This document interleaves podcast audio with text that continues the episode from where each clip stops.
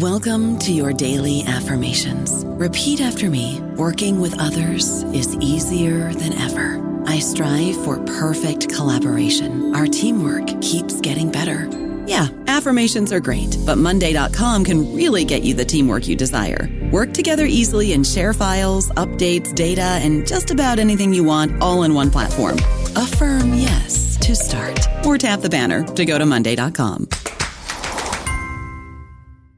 Hello, it is Ryan, and I was on a flight the other day playing one of my favorite social spin slot games on chumbacasino.com. I looked over the person sitting next to me, and you know what they were doing?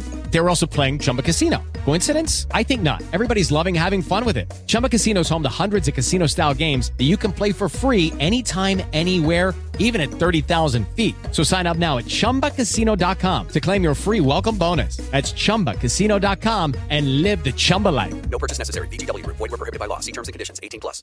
Hello, everybody. This is Marshall Poe. I'm the editor of the New Books Network, and I'd like to tell you that we have a new and improved website. It has two new features that we think you'll love. One of them is a vastly improved search engine so that when you type in keywords, you'll get a bunch of episodes really quick. The other is the ability to create a listener account. And in that listener account, you can save episodes for later listening. So you can create a kind of listening list. We think these features are neat and we think you'll enjoy them. Please visit the site today. Welcome to the New Books Network. Hello, my name is Michael Johnston, and I am a host on New Books in Sociology. New Books so- New Books in Sociology is a channel on the New Books Network, and today I have Robin Bartram with me, uh, who is an assistant professor of sociology at Tulane University. She earned a PhD of sociology from Northwestern University. Bartram is currently studying um, studies housing with a focus on its physical and environmental aspects, and today we'll be discussing stacked decks. Um, so to start off with, Robin, if I may, um, how did you how did you find this project, or how did the project find you uh, in terms of uh, wanting to study, uh, you know, housing and uh, inspections of homes of, of yes, homes and apartments and yes, buildings. Yeah. Well, first of all, thank you so much for having me, for inviting me on this podcast, Michael. I really appreciate it. Um, so, I started doing research for the book in graduate school at Northwestern. So, I was living in Chicago and I was very interested in housing and the disparities in housing that were really evident across different neighborhoods and different parts of the city. And because I was mostly just walking or traveling through different places, the disparities I was noticing were largely in how buildings looked. So, whether they looked old or new or big or small or shabby or shiny, for example. And I became really interested in the assumptions that I think we all make about who we expect lives in these different kinds of buildings. So, assumptions that we make mostly from just looking at the outside of buildings. I think we've all been taught through watching TV, films, and other experiences how to use buildings as cues to tell us whether a neighborhood is safe or not, for example, or whether the residents of a building are rich or poor. And while I think we all do this, I wanted to try and study this in a context where these assumptions had real concrete implications for people and for housing inequality. And so that's when I discovered that building inspectors exist, first of all, and realized that this is really their job. So they go out to buildings and assess the condition and decide if they need repairs, if um, the conditions violate the Chicago Building Code or not. And they do this really often without meeting the people who live in the buildings, but still using the building as a guide or as a cue, say, to help them decide who lives there, whether the owner is making a profit or is wealthy, or whether they are struggling financially, for example. And the decisions that inspectors make have real potential um, to have real ramifications because they have the weight of the city behind them and a whole legal framework as well um, of building code enforcement. I began my research by interviewing and shadowing building inspectors in Chicago as they went out into the city and decided what kind, uh what counted as building code violations. So their inspections cover the whole city, all different kinds of buildings, and a whole range of violations. So during my research, we visited foreclosed homes on Chicago's southwest side, single family homes on the north side that are conduits for white intergenerational wealth, luxury high rise rental buildings with histories of uh, disrepair, and also smaller rental buildings turned condos in rapidly changing neighborhoods across the city. So every day and every inspection was really markedly different. One inspection, I'd be straining my eyes to see evidence of bedbugs, and the next, I'd find myself treading carefully on burnt out floorboards in a building that had been partially destroyed by a gas explosion. Excellent. So, my guess is that stacked deck doesn't mean the back deck or the front deck that people might find themselves on, but uh, I think my, my understanding from the title of stacked decks is that is that meaning is not made in a social vacuum. Stacked decks is is, is meaning that is made uh, by the um, housing inspectors from inferences that they take from everyday experience. Is, is that accurate? Absolutely, yes. So stacked decks is a term that I use that approximates a synonym for inequality, basically. And the reason that I use this particular term really derived from my research with inspectors. So the decisions that they make uh, when they're out on inspections are informed by their ideas about the haves and the have-nots and the uneven balance of power and resources in the city. And I think most sociologists and others, including myself initially, would assume that they are acting on their idea of inequality. But I came to realize this wasn't quite accurate for what I was seeing. So inspectors have very sophisticated but also kind of colloquial ways of making sense of and talking about inequality. But they don't use the word inequality. So, stacked decks is a term that I use to capture the way people on the ground, like inspectors, think about what sociologists or others might call inequality. And I think that it's useful. Um, I think it's a useful term because it's it's more active than a word like inequality. I think it suggests that decks are stacked by people, for people, and against people. And I think this really reflects how inspectors and other people in similar positions who navigate disparate contexts really see the world in which they work. And, and this is something that's ongoing. You said that it's more of an active than a passive uh, approach to understanding. It's it's it's being created and recreated uh, as they are working on their um, well as boots are on the ground. Mm-hmm, exactly. Yes. So, what would uh, what would they view to be the housing inspector view to be justice, both retributive and reparative? So I think justice is a really interesting concept because I think it's one of those words that we use all the time without really specifying what it means. I think our definitions, as you sort of suggested, are usually related to what we think should happen for justice to be achieved. So, such as retribution, which is a kind of punishment for injustice, or reparation, which usually means some kind of compensation for injustice. And I found that inspectors use both retribution and more reparative ideas about doling out justice when they make decisions on inspections. And I call both kinds of these um, doling outs of justice stabs at justice, which is a term that I use to capture sort of small scale, immediate attempts to even things out. So, importantly, they're not really planned or calculated in the same way as something that we might think of as resistance, let's say. They stem from normative ideals, but stabs at justice are less likely to be geared toward wholesale change. Instead, they're efforts to make things fairer in the moment at hand. And then in some cases, it may also result in, in block justice. Is that accurate? Yes, that is correct. Um, so justice blockers is another um, another word, another term that I use to try to capture the importance of the context in which building code enforcement is embedded. So inspectors come down hard on some rental properties by listing as many violations as possible and insisting issues get resolved. But fixing violations is associated with rent increases, either because landlords need to do this to cover costs, or they use repairs as an excuse to rehab units, for example. And they charge higher rents. So overall higher rents make cities less affordable, and this has disproportionate impact on people with the fewest resources. So the stab at justice inspector's sort of initial attempt to make things fairer in the moment at hand is blocked by the sort of the housing market, the rental market that they're embedded within, for example. So this is a very complex situation overall because from inspector to inspector you see patterns, but then you also see nuances that exist. You have a neighborhood on top of that. So different neighborhoods have different expectations, different uh, different um, uh, how would I put it, different zoning situations are also part of this. Who owns the home or is it being rented? Uh, where is the home located in the community? And so on. You write that not all violations of building codes result in a citation, and there may be strategic reasons as to why some inspectors determine certain violations aren't worth citing and other ones need to be uh, cited. Could you talk more about um, how these strategic decisions are made and, and why an inspector might let a violation go? Yeah, absolutely. So, the bulk of the work of building inspectors um, that I shadowed is following up on calls, mostly from tenants or concerned residents, about a whole host of issues to do with safety, health risks, and quality of life issues. So, inspectors follow up on these calls by visiting the building in question and deciding if there are building code violations. And they usually are, because it turns out that all buildings have building code violations. So then the job of an inspector really becomes using their limited time and resources wisely and deciding what to do about those violations. So do they cite a property owner and leave it at that?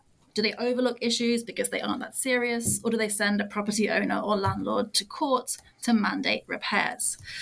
And so this is the moment in which they draw on the frame of the stack deck to guide their decisions and use their assessments of who has money, wealth, who is making profit by collecting rents, for example, versus who has little money or resources because they're not collecting rent or because they're a long-time homeowner, let's say, in a neighborhood where their property is overtaxed and underassessed, and they're trying to keep up with taxes or mortgage payments with no money left over for repairs or maintenance.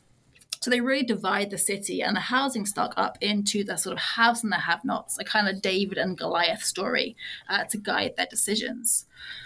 And so, using this frame, the stack deck frame, they are much more likely to insist repairs get done in buildings owned by big professional landlords or in wealthy neighborhoods because they assume the money is there, and thus any kind of disrepair is neglect.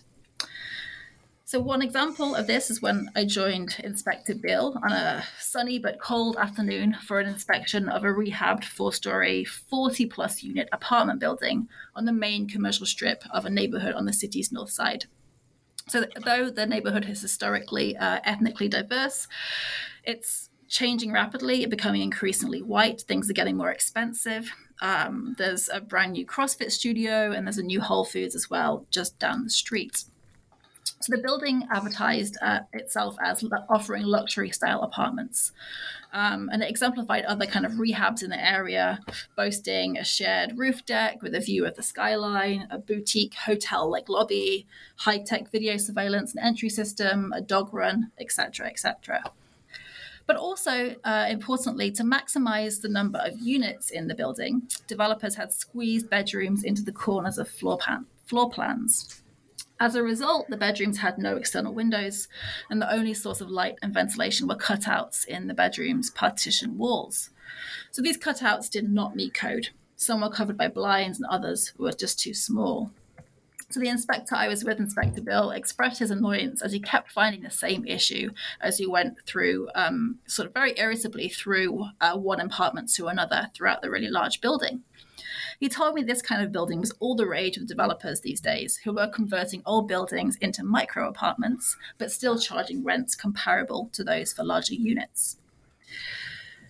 So, this example of corner cutting, despite high profit margins, is exactly the kind of instance where inspectors are much more likely to make a kind of retributive stab at justice and insist all violations get fixed. By contrast, though, they might overlook minor issues in homes where they see the owner is struggling to make ends meet. And for bigger issues in these kinds of buildings, inspectors perhaps work with housing court judges to give owners extra time to raise funds to fix issues. So one example of this from my research is when an inspector in the, in in housing court in Chicago agreed to allow a woman extra time to complete some repairs on her porch. So, like many others in building court that day, and, and every other day, in fact, the woman's three unit building had a porch that desperately needed repairs. Some of the steps had rotted and the handrails were loose. Her father, who used to take care of the building, had died a few years ago, and her mother was housebound. And the unit that they had rented out on the third floor of the building was now vacant, meaning they were not bringing in any rental income at all. So this was her second court date, and she had promised to have made progress on the porch by now. She showed the inspector photos on her phone of some work that she had completed, including removing some debris and fixing some door glass, but nothing had been done to the porch. So the inspector asked her if her family had owned the building for a long time and watched as she nodded. So, finding out that the family were long-time owners with few resources was all he seemed to need to know. He agreed to allow her more time to fix the porch. So, both of these examples that I've just uh, sort of um, demonstrated are stabs at justice, in my words, efforts to even things out considering the existing context of housing disparities and wealth inequality in the city. I don't know about you, but I'm very busy and I don't have a lot of time to cook. That's why I subscribe to Factor. Eating better is easy with Factor's delicious, ready to eat meals. Every fresh, never frozen meal is chef crafted, dietitian approved, and ready to go in just two minutes. You'll have over 35 different options to choose from every week, including Calorie Smart, Protein Plus, and Keto. These are two minute meals. Factor meals are ready to eat and heat, so there's no prepping, cooking, or cleanup needed. They're flexible for your schedule. Get as much or as little as you need by choosing your meals every week. Factor is the perfect solution if you're looking for fast, premium options with no cooking required. Sign up and save. We've done the math, and this is important. Factor is less expensive than takeout, and every meal is dietitian approved to be nutritious and delicious. Head to factormeals.com slash NBN50 and use code NBN50 to get 50% off. That's code NBN50 at factormeals.com slash NBN50 to get 50% off. Uh, so the Goliath is the housing inequality and the uh, trying to overcome some of the deteriorating infrastructure, not necessarily the people uh, who are the giants that the inspectors are trying to overcome. And the David would be the inspectors who are the heroes trying to create a ch- create change within society. Perhaps, yeah. I hadn't necessarily thought about it that way. And in my mind, it was more the struggling homeowners with the David and the sort of big professional landlords with the Goliath. But I think you could make you could make the argument that um, how you have just put it is, is also accurate. Yeah. Trying to overcome overcome a system that right. is um, systemically unequal. Yes. Right, right, correct. Yeah. A, a, mountain that is difficult to overcome as, yes. as we continue to battle society and um, if we just figure out what society is. right, right. Yes. Not an easy task. so, so, so uh, then we get into this whole institutionalization of uh, of inspection, but there's also some level of agency that inspectors have in doing their jobs. They they they have this extra aspect of perceiving, uh, perceiving in terms of uh, of what what needs to be fixed and not fixed. So where do these perceptions come from? Where are they socialized from, or learned? Uh, who socializes them, or where are they learned from? Right, right. Yes. So I think this is an uh, an interesting question that uh, took me a while to try and decide how uh, in in my book how to answer it. And I think it's because it's a combination of things. So I think that their sort of perception and their uh, motivation is co- comes from a combination of their working class backgrounds and also their informal training on the job. So, as um, other people have shown um, in work uh, prior to mine, inspector um, working class backgrounds often heighten people's sense uh, of awareness to struggle in the face of adversity. I think this is very much true for inspectors, and also heightens their awareness to negligence. So, the way this manifests in their work is in compassion for the struggling owners of modest single family homes and small rental buildings that they inspect, and in disdain for profiteers and corner cutting but their decisions, their stabs at justice, are also part of kind of an institutionalized practice in the buildings department. So helping out low-income homeowners and small-time landlords is is not official policy, but it has become routinized and institutionalized over the years due to informal training and interactions in the office. So inspectors share stories in the office about coming down hard on bad landlords and helping out struggling homeowners. So the message gets across pretty loud and clear that this is what you do as a building inspector. Yeah, so how does a person become a, a building inspector? What's the process? How, how do they get into such a position? most inspectors um, have worked in construction in their kind of earlier careers and then end up uh, sort of opting out of that uh, you know kind of physical physical labor um, to become building inspectors so they use their expertise that they have as construction workers um, and turn it to inspecting buildings uh, so this is that inference that you're talking about, using past experiences in construction, and and then also having office talk to learn from one another uh, in this well in this institutionalized field where there are norms and expectations in how they do their everyday job in order to keep it, in order to do a good job at it. Absolutely. And and, one of these things that they're weighing uh, in everyday experience as inspectors is to determine what is a legitimate response uh, versus a bullshit response. What are the differences, and, and what does this necessarily mean for the inspector? I mean, I think that in terms of determining the sort of legitimacy of uh, calls and requests, inspectors, it's, it's, an interesting question because I think that this this question uh, points to one of the ironies of code enforcement, which is that tenants make up. Uh, I it's it's hard to gauge exactly, but I would say at least three quarters of calls that come in are from tenants. So inspectors are usually responding to calls from tenants. However, they don't actually have any recourse to assist tenants because um, the actions that they take are either direct are directed towards the, the property owners.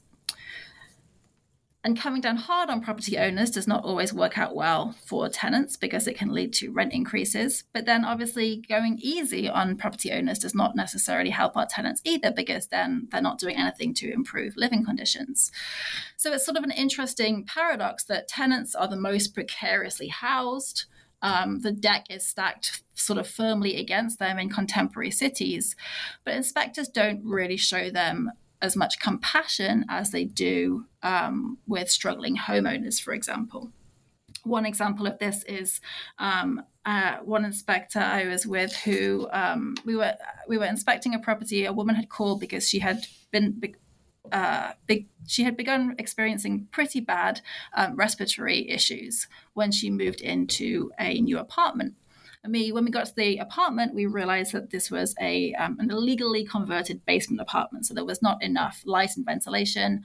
Um, there was also some, I think, plumbing work that was um, not particularly um, well fixed at one point and she and she become sick she was something in the environment based on the sort of living conditions was making her pretty sick so she had called the building inspector and the inspector had come out and he wrote up the basement um, and he told the woman that we he was going to send the owner the landlord straight to court. And she was very concerned because she thought that the the um, her landlord would retaliate by evicting her. And the inspector wasn't particularly sympathetic to the tenant but he also didn't really have any recourse to be able to help her out because as i mentioned before not citing the landlord is not helping the matter and citing the landlord is not helping the matter for this tenant either really. So i think it really speaks to one of the sort of limitations of the system of building code enforcement that exists in chicago and elsewhere as well that it's really punitive um, and there is not a lot um, inspectors can really do to help the people who are uh, usually the most marginalized in cities te- who are tenants. And so I think that um, while inspectors don't show much sympathy towards tenants, this points to a sort of bigger um, issue, which is that how we act has a lot to do with what we have the power to do. And because inspectors lack recourse to assist tenants, um, a lot of the time they don't end up being particularly sympathetic towards them. And it's and it becomes a negotiation basically to determine yeah. when to act and when not to act. Right. And um, yeah, and what correct. has the most sort of immediate impact for versus long term impact, and um, yeah, and there's not necessarily an easy answer. And I, I, think there was something in lines of frequent flyers. If a person continues to be uh, re uh, referred multiple times, then the uh, likelihood of being cited may may increase. Uh, yeah. yeah, yeah, yeah. So this is all very fascinating to me, and, and particularly it's fascinating to me because you selected Chicago. Chicago has mm-hmm. a long history of being an urban center. I think of the Chicago fires and maybe being a consequence of how uh, housing and how buildings were uh, were built uh, initially in the city, being so close uh, to one another, and then Chicago having a history of, of project housing and tenement housing. Um, mm. What I, I guess what other than being at Northwestern, what what sort of uh, swayed you to selecting Chicago for your mm-hmm. uh, place of investigation? Yeah, I mean, uh, the pragmatic reason obviously cannot be ignored. I was living in Chicago at the time when I was a graduate student doing my research, so this was uh, this made a lot of sense for for pragmatic reasons. But I also think, I mean, Chicago is far too often held up as a sort of exemplar of American cities, which I think we have a whole host of evidence that shows us that is not true. Chicago is not generalizable uh, to all cities or all American cities or even all Midwestern cities. You know, far from it. But what I do think is um, is generalizable is the fact that is a system of sort of building code enforcement and the, the punitive way that we have organized um, the regulation of building housing conditions in in the US and in, in US cities. I also think that the way frontline workers, like building inspectors in this case, in this case, make stabs at justice amid sort of markets and particular contexts that impact the implementation is something that exists widely, not just within Chicago and, and, and the environs and the and the environs. And I also think that one thing um, that we can sort of extrapolate from this case is that while there are, is a good reason to, to continue to study the way that things like racism and financialization produce housing inequality, reproduce disparity and precarity, I think we also have to pay attention to how attempts to do the opposite can also reproduce inequality and disparity. Yes, uh, one of the things that I that I that I find intriguing um, even in you know Marxist theory, is that uh, even the bourgeoisie are bound by an economic condition uh, that they're carrying out.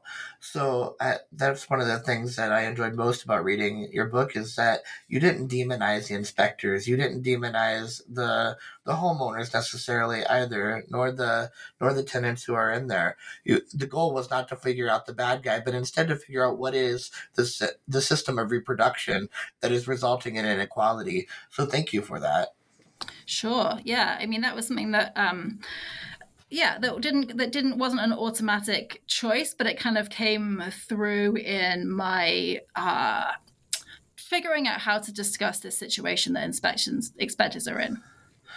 Yes, and and and you know, being honest to your findings, right? Yeah, absolutely. And my surprise, my my findings surprised me, and then I had to figure out a way to explain them. Um, so I think that that's hopefully what has made the book. Um, I, I would like to think accurate and also ideally useful. Excellent. Well, thank you for for um, taking the time with me today to discuss this. We do have time for uh, one more yearning question that everybody wants to know: is what is it that you're working on now? What's your next project?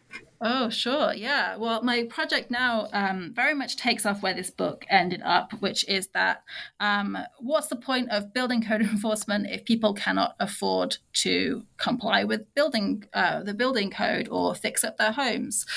So the next project um, is a study of home repairs. Um, I've been talking to both homeowners who can and cannot afford repairs and asking them questions about how they prioritize, fund, and address issues um, as they come up and also issues in the future, as well as talking to um, property managers, landlords, and city officials about um, other ideas about how to prepare for what I think is a very inevitable future, which is the aging of our housing stock. Yes, and the, and the, changing style in which young people want to live and how people are migrating. I think of that too as like mm. um, people returning back to, to downtown areas mm-hmm. and and living uh, you know living and working in, in similar in similar settings. Mm-hmm. Uh, but yeah, so it'll be interesting to see where housing goes, and I'm interested in in having you back on the show and reading your next uh, mm-hmm. your next book on uh, on what the tenants and what the um, how homeowners have to say about uh, deteriorating housing in the United States of America. Yeah, I look forward to that too. Excellent. Thank you again, Robin, for joining me today. This has been Thank another you for having me. this has been another episode of New Books in Sociology, again a channel on New Books Network. Have a great day.